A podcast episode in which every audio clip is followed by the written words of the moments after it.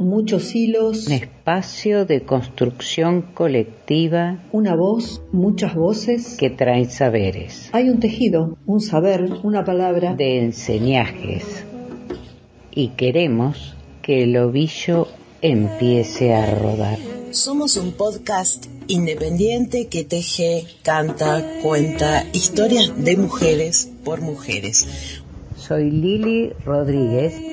Soy Fabi Cano. Soy Marcela Blanco y juntas, hacemos, las tejenderas.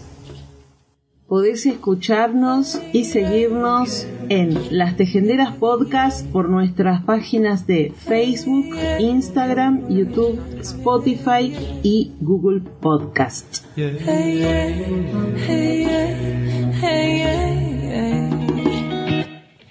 Buen día a todas, a todos, bienvenidas, bienvenides a un nuevo episodio de Las Tejenderas.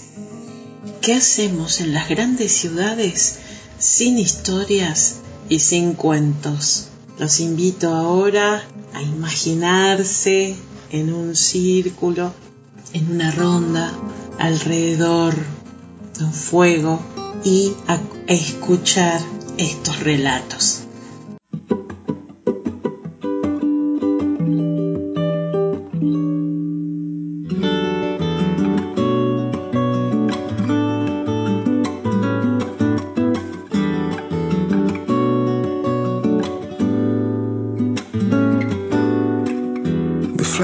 Of September, days that I remember, I'll just try to represent it tenderly.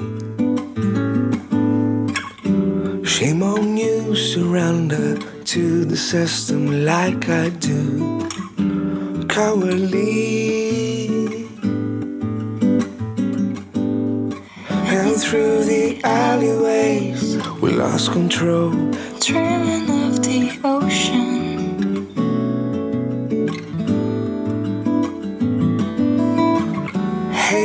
so alone. It's not so hard thinking of the way.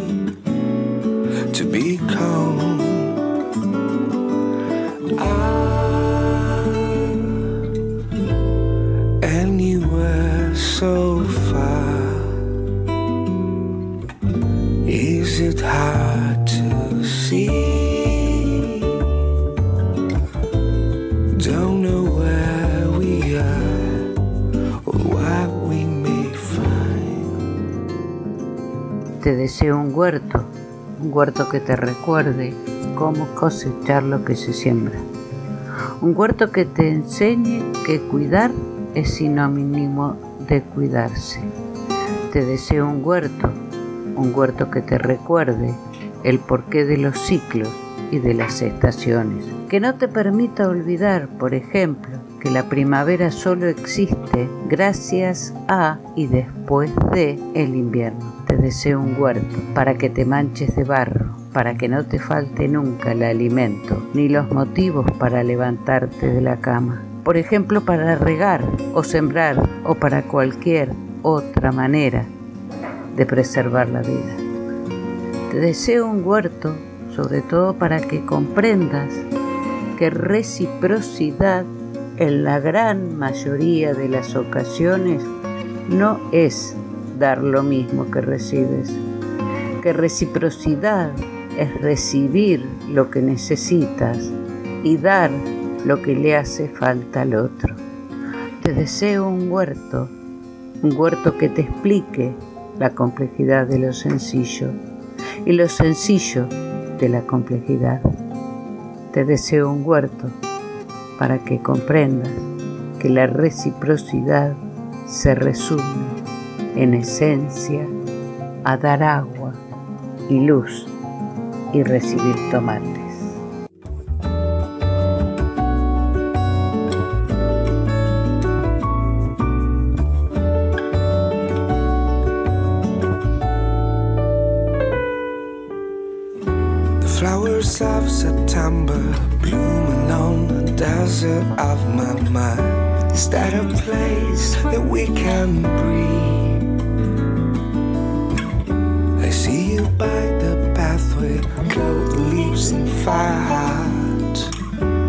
come and meet.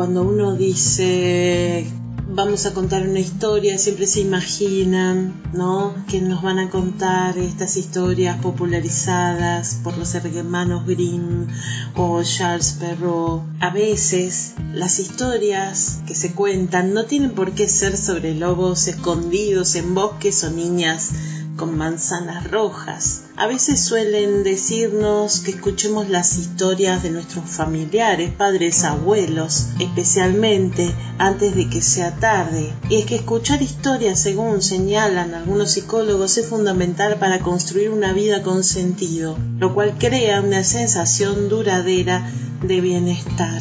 Se necesitan cuatro pilares, pertenencia, propósito, trascendencia y narración. El sentido de pertenencia se consigue a través del amor por los demás y el sentirse amado. El propósito se relaciona con lo que se logra en la vida y la trascendencia con el momento. Creamos dichas historias que explican quiénes somos y cómo llegamos a ser así. Entreteje nuestras diversas experiencias de vida en una historia coherente que no solo vincula las experiencias en cadenas temporales y causales, sino que crea significado a través de la expresión de valores e ideales. Es decir, las historias de nuestros padres y abuelos pueden ser especialmente afectivas para proporcionar modelos de cómo vivir una vida significativa los adolescentes y adultos jóvenes que conocen más historias y relatos más coherentes y detallados sobre el crecimiento de sus padres y su familia muestran niveles más altos de autoestima, menos ansiedad y así también niveles más altos de significado y propósito en la vida. Las historias nos ayudan a entender la experiencia humana y dar sentido a los eventos sin sentido. Los familiares concretamente pueden ser especialmente importantes porque los adolescentes y adultos jóvenes se identifican con ellos. Incluso aunque no se lleven bien, han compartido una vida, por lo que los adolescentes que escuchan historias sobre desafíos y obstáculos aprenden que la vida no se trata siempre de buenos momentos, sino de luchar y superar las adversidades. Al fin y al cabo, son significado y conexión. Y al contar nuestras historias, ayudamos a otros a crear significado en sus vidas. Y empieza en la familia. La felicidad puede ir y venir, pero las historias viven para siempre. Así que escucha antes de que sea demasiado tarde. Escucha siempre. Quien escribe un texto, teje. Texto proviene del latín textum, que significa tejido. Con hilos de palabras vamos diciendo, con hilos de tiempo vamos viviendo. Los textos son como nosotros, tejidos que andan. Eduardo Galeano. Qué risa cuando la abuela se confundía y en lugar de mi nombre se le caían de la boca los nombres de sus hijos y los de sus otros nietos, y a veces hasta el nombre de su esposo. Qué risa porque para decir mi nombre tardaba como 30 siglos. Yo creía que se confundía. Hoy sé la verdad. Esas verdades que la vejez oculta por decoro, por amor, por las dudas. Hoy, que también yo tengo la boca llena de amores, hoy lo comprendo. Cuando los viejos largan una retaíla de nombres, no sé no, no se confunden, no es chochera, es que los llaman a todos juntos, como si nombrándolos de pronto la familia se juntara de nuevo, como si nombrándolos se acercaran a los que están lejos de la patria o volvieran a casa los que murieron. Por eso nombra a todos cuando llama a uno. Fuerte texto de León Peredo.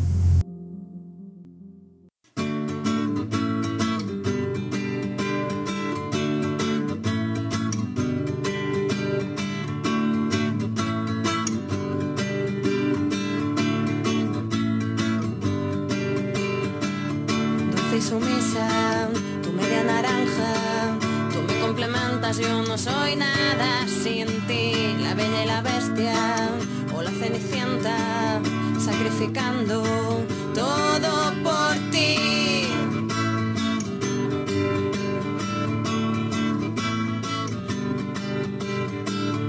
Bien educada y muy refinada, esperando a que vengas a por mí asesores y me condiciones, reforzando tu actitud viril.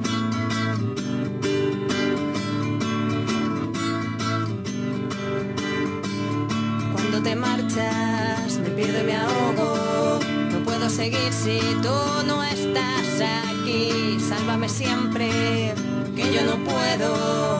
Seré tuya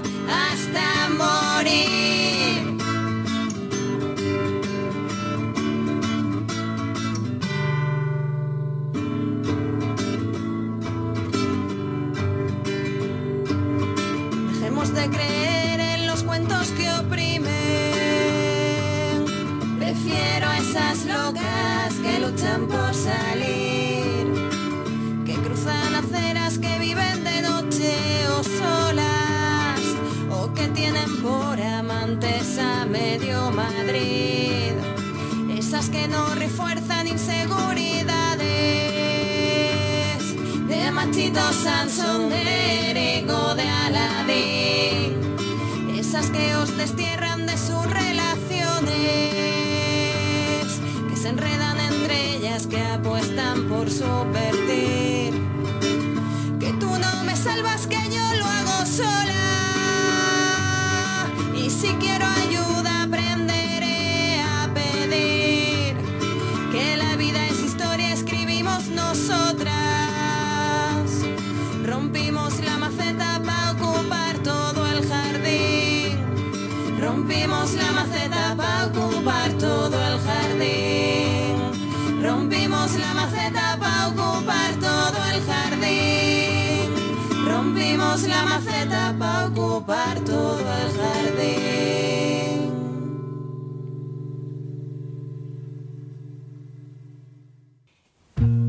Catarsis de Flor Dalmolín Textos.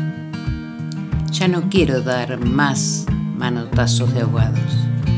Ya me ahogué muchas veces dentro de mí misma en relaciones que busqué por miedo a quedarme sola, para probar que a mí también me podían querer siendo una luchona. Lo loco es que con cada manotazo me fui cada vez más al fondo, hasta que no pude salir. No pude gritar, no pude defenderme, me eché toda la culpa, me dije cosas horribles, me volví invisible, dejé de mirarme, me apagué creyendo que me estaba salvando, ¿entendés? Yo nunca más voy a dar un manotazo de ahogado. Yo no, ya no voy a aceptar ni conformarme con las migajas que otros dejan. Ya no me dejo convencer con dos o tres promesas de cotillón.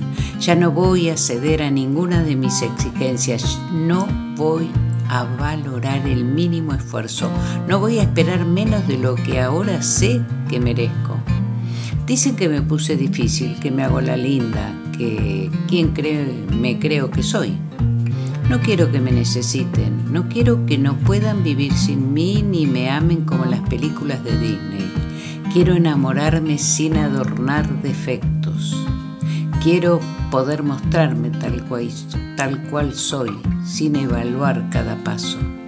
Quiero querer y que me quieran sin especular, con respeto como bandera, con conversaciones incómodas, sin máscaras, sin tener que esconder que a todos la vida nos duele un poco, que alguna vez nos rompieron el corazón.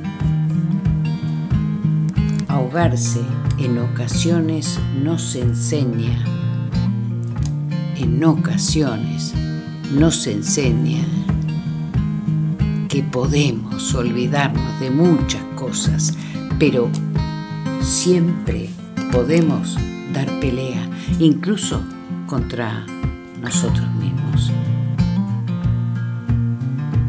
No se sana sin dolor.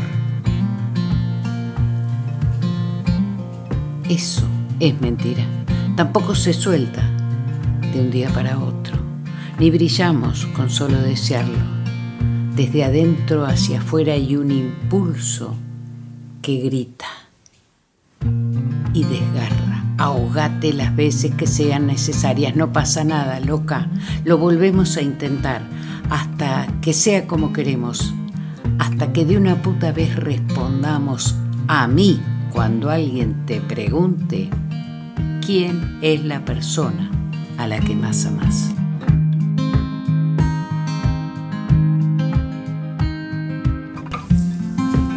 Cuento de Silvana Trota. Las pastillas de la soltera. Cuento corto como blister de muestra gratis. Día 1. DD. Después del divorcio. Querido diario. Hola, ¿cómo estás? Te cuento que los días de soltería a, a estrenar se viven con un placer agónico y replanteos varios.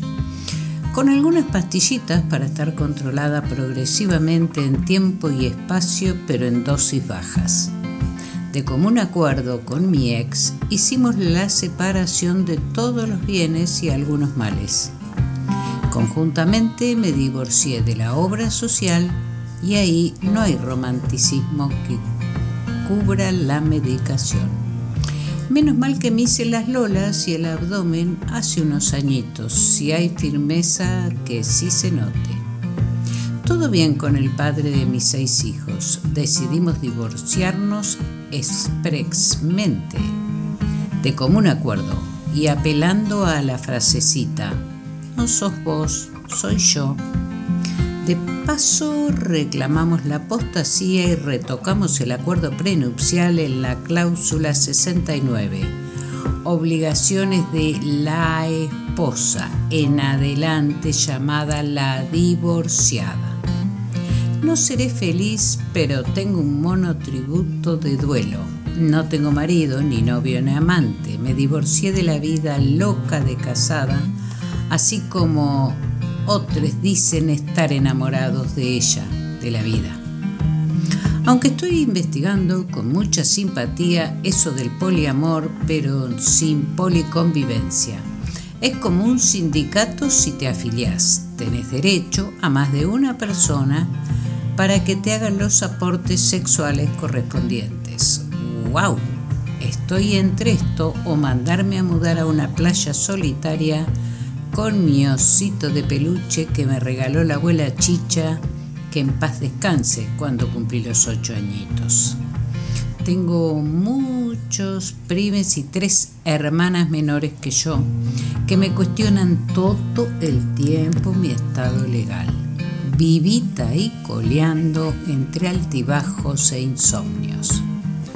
Pero igual extraño sus ronquidos igual cada tanto chin chun chan.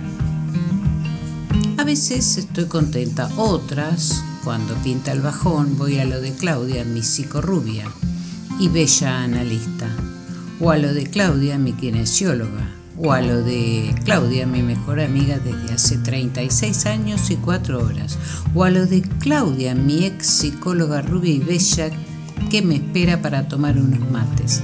Hermoso y repetitivo, repetitivo, repetitivo, repetitivo nombre. Si no tienen una Claudia en su vida, no les creo. las Claudias existen y que las hay, las hay. Pero cada nueva acción de la que soy protagonista merece una crítica despiadada. Madre y padre me perjuran que ellos no son los Reyes Magos y que yo invento cosas para llamar la atención. Que digo y repito como un loro, aunque no me acuerde, que mi ex me quiere, pero solo para tener sexo explícito y punto. Tengo la sensación que me van a internar en un neuropsiquiátrico, pero no tener marido y no comer vidrio ni pescado podrido, tampoco la pavada. Creo que lo que creo que lo quieren más a mi ex que a mí. Llamaron un grupo de WhatsApp en donde nunca fui invitada. Lo sé porque madre como era de esperar, me mandó un mensaje por error. Ay, por fin ese muchacho se avivó y se sacó la loca de encima, chicos. ¡Apa! Y yo que creí que era divorcio de común acuerdo. No sé qué cornos hacen, querido diario. ¿Poliamor o playa solitaria? Playa solitaria o poliamor. Todo empieza con P mi monotributo de la puta indecisión. Pero una cosa no quita la otra. No es nada fácil a mi edad vivir la vida loca y que encima me traten de demente y deschancletada agravada por el vínculo. Moraleja. Pero amor romántico cual insecticida mata cualquier vínculo y agiganta todo un mandato. Tómese dos pastillas y no le hable a su ex. Las pastillas se llaman amor propio, vienen en 150 miligramos por 20 tabletas.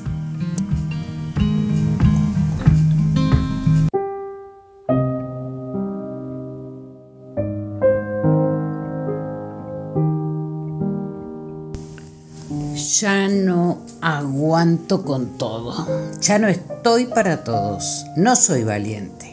No soy guerrera. No soy basurero de nadie. No pretendo ser tu espejo ni tu referente. No vivo para agradarte. No soy borrega. No voy donde todos van. No me trago las noticias ni los circos. Ni los climas. Ni los virus. Soy inmune a falsedades. Si soy resiliente. Voy contra la corriente. Mi pasión es leer, aprender, mejorarme. Tengo como meta conocerme, comprenderme. Siento fascinación por las personas que son almas viejas, empáticas, soñadoras y buscadoras de lo sencillo, de las que buscan figuras en las nubes y persiguen mariposas, de los que se revelan. Soy una niña grande, soy la que va de frente con mi historia. No me importa la vida ni la opinión de los demás, cada cual con sus consecuencias. Voy ligera, sin juicios ni prejuicios, libre, loca y rebelde, rebelde contra el sistema que me quiere doblegar. Así me amo, me acepto, de alma libre, ruda, loca y cursi. Así, mujer, sin filtros ni dobleces, ruda, libre, loca y sexy.